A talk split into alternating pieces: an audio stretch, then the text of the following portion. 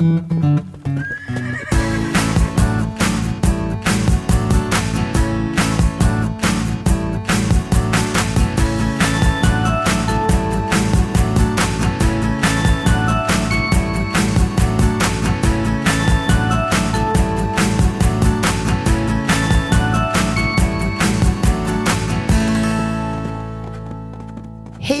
välkomna till våran andra del i våran utbildningsserie som idag ska handla om eh, sitsen. Hej Sara! Hej Malin! Allt bra? Allt är bra här. Vad bra! Och vi fortsätter ju vidare med våran, eh, våran utbildningsserie i tanken och vi ska fortsätta prata lite grann om sitsar som vi var inne på sist. Mm. Ja, precis. Vi började ju sist att prata om lite sits och balans. Mm. Eh, och idag eh, bara sitsar egentligen. Ja, precis. Mm. Eh, och där tänker jag återigen, nu har vi ju två stycken avsnitt för det känns som att man kan ju prata i oändlighet om det här med sitsar. Och att vi blir ju aldrig färdig, färdiga med våran sits utan det är ju något ständigt som vi måste jobba på och utvecklas med. Vi blir aldrig färdiga med vår ridning. Det blir vi aldrig, vi blir aldrig, aldrig färdiga med något med häst. Nej, nej. Och det är väl det som är det fina. Ja. Eller hur, visst är det så? Mm. Jag tänker att det alla förmodligen har hört, den vanligaste sitsen. Mm. Ja, när man pratar om den lodräta sitsen. Eh, och vi alla människor har ju olika kroppsliga förutsättningar naturligtvis. Men vi ska försöka sikta så nära den lodräta sitsen som möjligt. Eh, när vi pratar om liksom den liksom grundläggande sitsen. Eh, och man pratar om att det ska kunna gå att dra en rak linje när man sitter på hästen. Att det ska kunna gå att dra en rak linje mellan öra, axel, höft och häl. Så att vi som ryttare eller oavsett som människa så vill vi ju försöka bibehålla en balans hela tiden. Bara när vi står utan häst eller går eller cyklar och åker skateboard eller vad vi nu gör så, så, så vill vi försöka hitta en balans. Eh, och det är likadant när vi rider, att vi försöka hitta en balans. Men det som blir svårt på häst, det är ju att eh, hästen rör sig också. Och, Jag tänker bara en liten fråga här, eller ett litet påstående kanske. Men det spelar ju ingen roll hur lång eller kort man är som ryttare. nej, Utan det är, alla kan sitta i en lodrätt sits. ja precis. Och, och, och som sagt, jag menar, sen kan man ju ha olika kroppsliga förutsättningar till att, att man är byggd på olika sätt eller man kanske är på olika sätt. Men vi ska ju försöka hitta den lodräta sitsen. Om man tänker att, som sagt, våran balans, tänk att vi skulle vara byggda av flyttkartonger som vi ställer ovanpå varandra. Vi vill ju försöka få flyttkartongerna stå så stadigt som möjligt. Så oavsett om man är lång eller kort eller att man har olika liksom, som sagt, kroppsliga förutsättningar så vill ju vi hitta en sån jämn balans som möjligt. Så man kan ju tänka att våran balans går uppåt, hästens balans går åt andra hållet. Den är gjord av flyttkartonger åt andra hållet eller vad man ska säga av klossar. Så att hästen vill ju också bibehålla en balans hela tiden. Och det kan ju nästan tänkas som att vi själva skulle vara ute och gå på promenad och så har vi en ryggsäck på ryggen. Eh, vi kanske har en liten gubbe i, i ryggsäcken som vi vill ju att gubben ska sitta så still. Inte studsa runt utan ha en, en sån egen bra balans och sitta så still som möjligt för att vi ska bli eh, så lite störda som möjligt. Och med vi i det här syftet så tänker jag på, på hästen då. Man ska, Ja, det går ju inte riktigt att, att kontrollera alla rörelser som en häst gör. nej, Och därmed så måste vi ju ha den balansen. ja precis. Eller skaffa oss den balansen som du är lite inne på nu. Ja. ja, men det gäller ju att skaffa den och att jag menar, både öva med och utan häst. Att, att, att hitta våran, det pratade vi om sist här, våran kroppskontroll och kroppsmedvetenhet och också kunna kanske styra våran kropp. Att, att kunna titta åt ena hållet utan att rotera hela kroppen eller kunna ta ett tygeltag utan att man viker sig ena sidan till exempel. Så att det gäller ju också det här att hitta, återigen hitta balansen, kunna påverka min, min, min kropp med olika signaler till hästen utan att andra delar följer med. Ja, för jag tänker också att om, om vi hoppar fram bakom ett hörn och skrämmer en människa Ja, så kommer ju den människan att spänna sig. ja, precis. Eh, först, nu antar jag gissar mig, men först i huvudet. Ja, Alltså man tänker ju först hjälp kanske. Och sen spänner man i kroppen. ja, Och det är väl det som är det svåra med hästen. Att vi kan hålla våran eh, avslappning. mm, Jo men visst är det så. Både mentalt och i våran kropp. Ja. ja men det handlar ju om, nu backar vi tillbaka till den här utbildningsskalan, alltså mm. lösgjordheten. Alltså ja. jag tänker att den ska vara både till hästen och till människan. Att, att ha en avspändhet hos hästen och där är ju också förutsättningen att vi är mm. avspända. Och då är ju också förutsättningen att vi är ja, mentalt avspända först. Absolut. Så det är ju det vi kommer tillbaka till ibland. Har man haft en stressig dag och rusar in i stallet, då är ju vi inte mentalt avspända. Nej, precis. Och också kanske ibland om man ska göra någonting eller att man, man, just det här du säger, man kanske är stressad redan när man kommer in i stallet och så ska man rida och så kanske man gör en övning som är lite svårare eller någonting sånt. Att, och så blir man spänd över det och stressad över det. Att istället kanske backa och känna att idag är liksom, jag, jag sänker min prestationsnivå. Mm. Så att man klarar av, både hästen och en själv klarar av det man ska göra så att man kommer tillbaka till en avspändhet. Och då är det ju som sagt även för människan backa i utbildningsskalan. Om man nu mm. skulle göra en egen utbildningsskala för oss som människor så är det ju samma sak där. Vi måste vara lösgjorda, avspända, ha en god balans. Och jag tror eller vill, vill tycka att man, att man mycket fortare kommer till målet om du kan sätta foten i stigbyggen och vara väldigt avspänd och vänta på resultatet och inte forcera fram resultatet ja. då. Men visst är det så. Mm. Eh, och jag menar där tänker jag att lite som du säger när du sätter foten i stigbygeln här och, och börjar ditt ridpass. Om vi säger att vi är en elev på en ridskola, man kanske rider en dag i veckan. Mm. Och man vill så gärna att det ska gå så bra den här timmen och, och det kanske är lätt att man blir lite forcerad. Men tänk istället att lektionen börjar när du sätter foten i stigbygeln. Men lektionen börjar kanske med att du ska andas. Ja, det är minst lika viktigt. Ja, slappna av, alltså börja när du skrittar fram släppa stigbyglarna kanske lite och bara känna att man kommer ner i varv, man andas, man känner, kan känna båda liksom, och det, sittbenen och så vidare. Ja, och det är ju det, är ju det, det är ju den saken du direkt överför på hästen. Ja, precis. Mm. Och att liksom, om lektionen har gått bra, det spelar ingen roll vart, liksom, om man har vad ska man säga, presterat med vart hästen har sitt huvud. Ibland tror man att det är någon slags kvitto, utan det är ju alla bitarna. Det, det på något sätt att det är kvittot men alltså sitsen, takten, tempot, lösgjordhet, alltså allt får ju komma med tiden och, och ibland kommer man olika långt från olika mm. pass. Mm. Jag tänker också på det du sa där med balansen Malin, att uh, man, en, liksom människan tränar sin balans omedvetet varje dag. För vi står ju på två ben och vi håller balansen. Yeah. Men att det också finns saker man, man kan göra. Yeah. Eh, alltså man kan ju ja, jag vet inte vad jag ska dra för paralleller, men bara du lyfter foten över en stubbe i skogen så håller du balansen. Mm. Så det finns ju lite olika övningar man kan göra faktiskt för att träna sin balans av suttet. Ja, men visst är det så. Mm. Eh, och, och, just det där att, att röra sig på olika sätt utan häst för att öva upp sin balans. Eh, precis som du säger, man kanske bara en sån grej att ta en liten skogspromenad, eh, inte på en grusväg utan röra upp och ner över stubbar, stockar, stenar.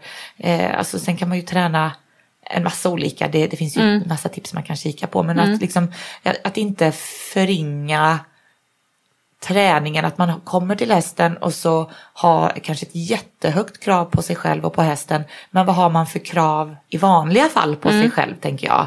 Att, att här gör vi det ännu svårare, det är svårt att bara stå som sagt på ett ben och, och utan häst på bar helt slät mark. Eh, det kan vara svårt att cykla och har man väl lärt sig cykla så kan det ändå vara svårt beroende på vilken terräng man cyklar i. Mm. Eh, och nu ska vi då upp på en häst som också rör sig, eh, både har sitt rörelsemönster, vill uppnå sin balans men också kanske, precis som du nämner, den kanske hoppar till för någonting eller helt plötsligt kanske vi ska trava över bommar till exempel, då ändras det också lite grann ett rörelsemönster och så vidare. Så att lite grann att vad, vad är mitt krav? Vad, mm. vad, har jag för krav i vanliga fall? Att lägga det på en rimlig nivå tänker jag. Mm.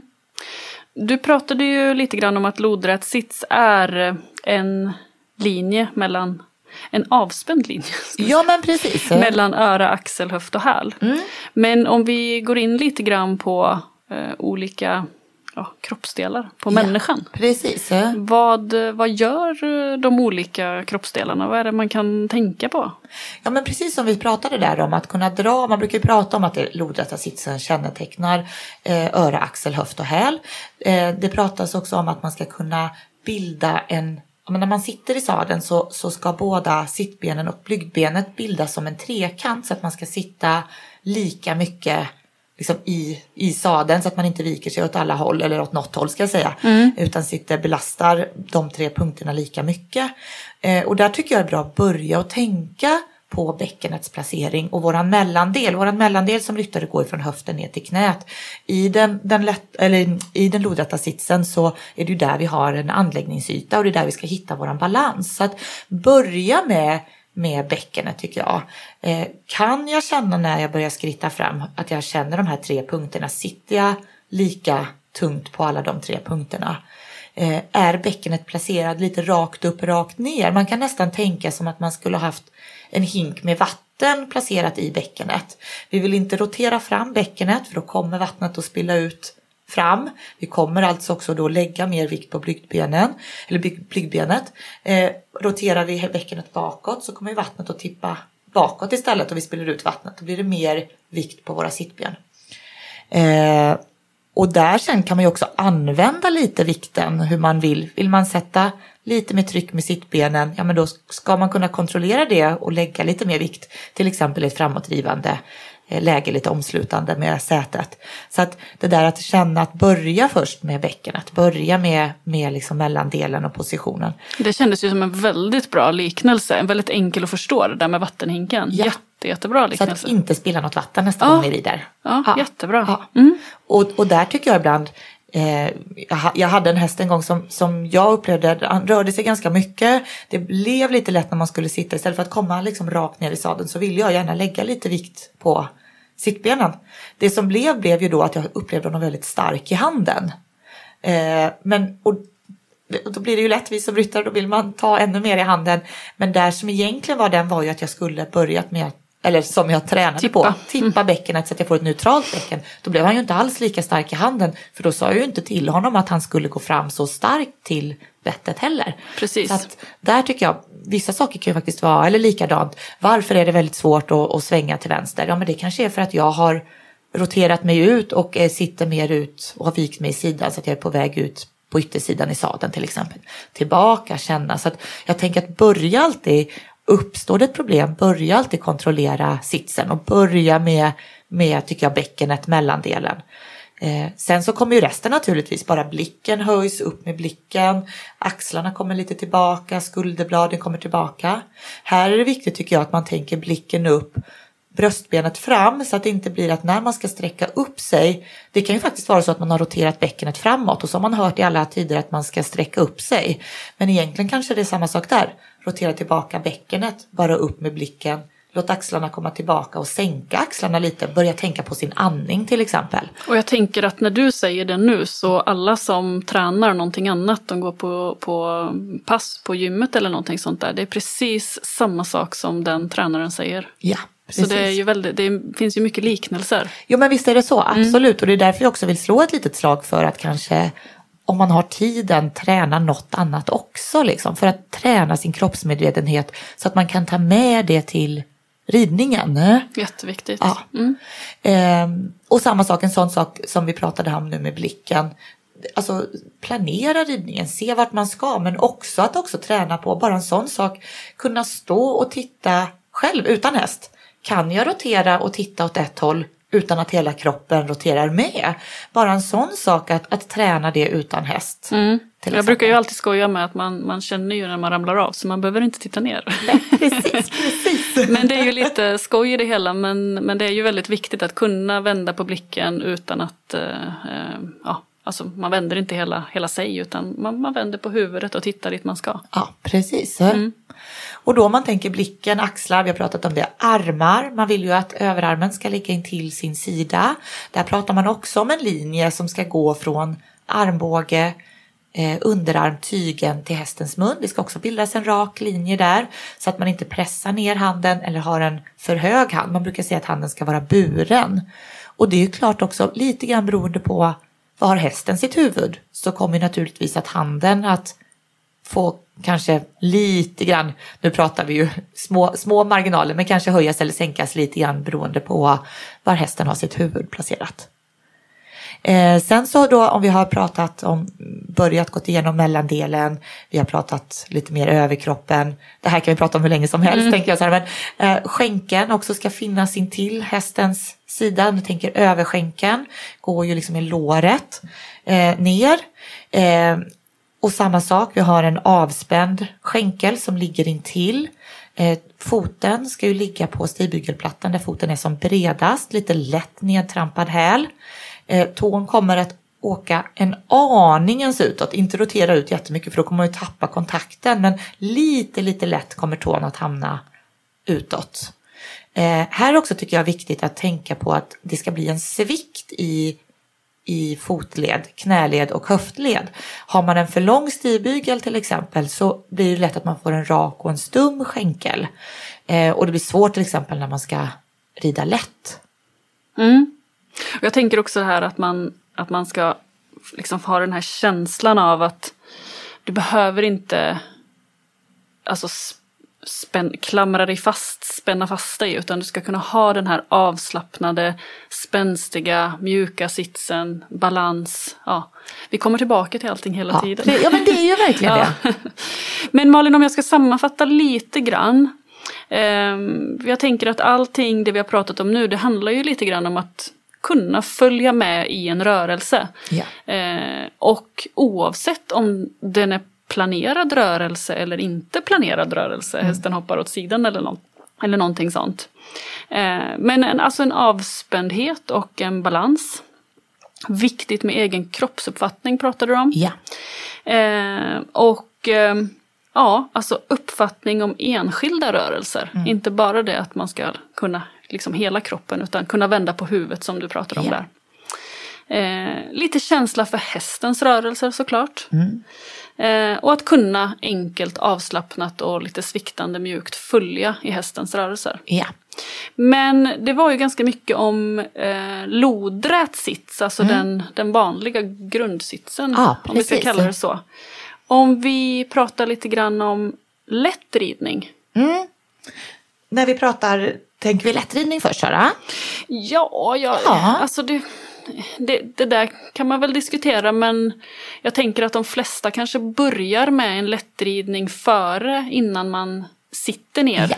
Precis. Så... Eh, och jag tycker också samma sak där, att, att eh, liksom i lättridningen, den används ju i travarbetet. Mm. Eh, det är ganska så angenämt. Alltså mm. traven är ju liksom den skumpigaste gångarten så det är ganska angenämt att rida lätt. Eh, och det är också angenämt för hästen. Mm. För jag tänker just eftersom den är den skumpigaste gångarten, är man inte helt avspänd själv som ryttare så kanske man kan tänka själv att det är rätt så, det blir rätt eh, hårda stötar om man ska försöka tvinga sig att sitta ner och då kan man tänka det på hästens rygg. Så att, mm. att, att, använda lättridningen mycket tycker jag.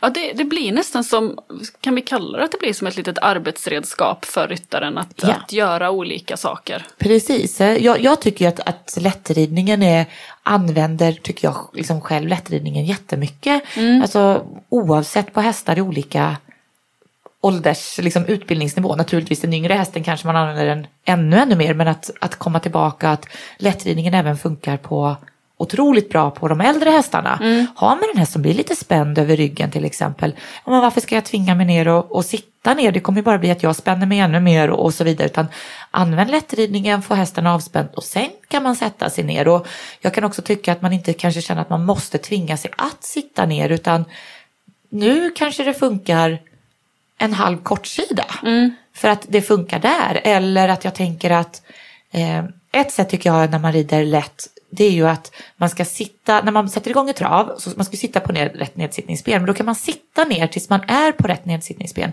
Då börjar man rida lätt. Och bara en sån sak kan ju faktiskt vara att man har bestämt sig att när jag ska göra den här övergången, så från skritt till trav till exempel, då ska jag välja att sitta ner fem meter till mm. exempel. För att nu tränar jag på att sitta så man behöver ju inte känna att idag ska vi sitta ner och då ska man sitta ner till varje pris och det blir jobbigare och man blir tröttare och man skumpar ännu mer. Hästen blir spänd för att man sitter ner och så vidare. Så att använd lättridningen och känn inte att det är sämre än att Nej, jag tycker också ner. det. Jag tycker också att uh, lättridningen, en frisk trav framåt med en, med en lättridning, det är väldigt positivt för hästen. Ja.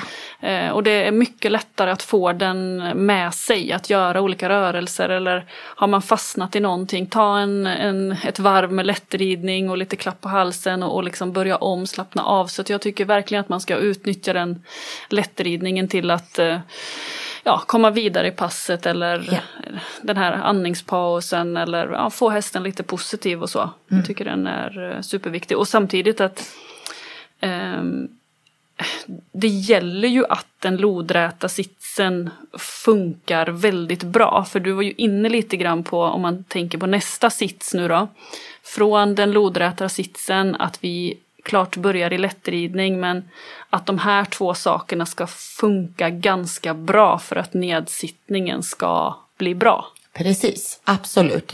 Och just tänker jag det här att, att öva det lagom mycket. Alltså mm. jag tänker att om, om, man nu ska tänka utifrån ridskolan till exempel när vi har en, man kanske har någon evighetsövning eh, där det kanske är korta snuttar i trav Eh, och då kanske man ska känna att men då funkar det. Nu har jag valt att den här delen på den här lilla övningen, där ska jag sitta ner. Mm. Och då, men då kanske det handlar om att det handlar om som sagt om 10 meter. Det behöver kanske inte vara längre än så.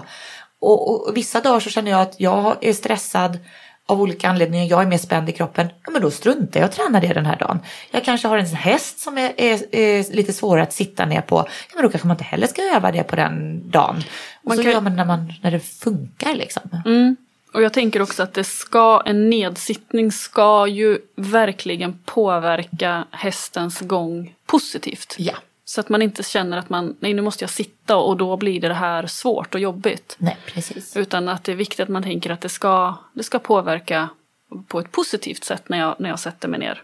Och att man ska då, som jag sa förut, kunna vara med i hästens rörelser. Ja, precis. För lite som du också, jag tänker som du sa där, så att det handlar ju inte om att du ska klämma dig fast när du sätter dig ner. Utan det handlar ju om att man ska hitta och hamna, liksom, känslan ska ju vara att man hamnar i hästen och på något sätt hittar mjukheten i traven så att man inte klamrar sig fast. Men eh, vi har väl kanske en sits kvar vi vill prata lite om också. Mm. Eh, och det är ju den lätta sitsen. Ja, precis. Som vi använder då, eh, ja, men, kanske till exempel vid hoppning eller det kan vara vid olika övningar när vi tränar balansen eller bommararbete. Vi kan ha det när vi eh, rider ut.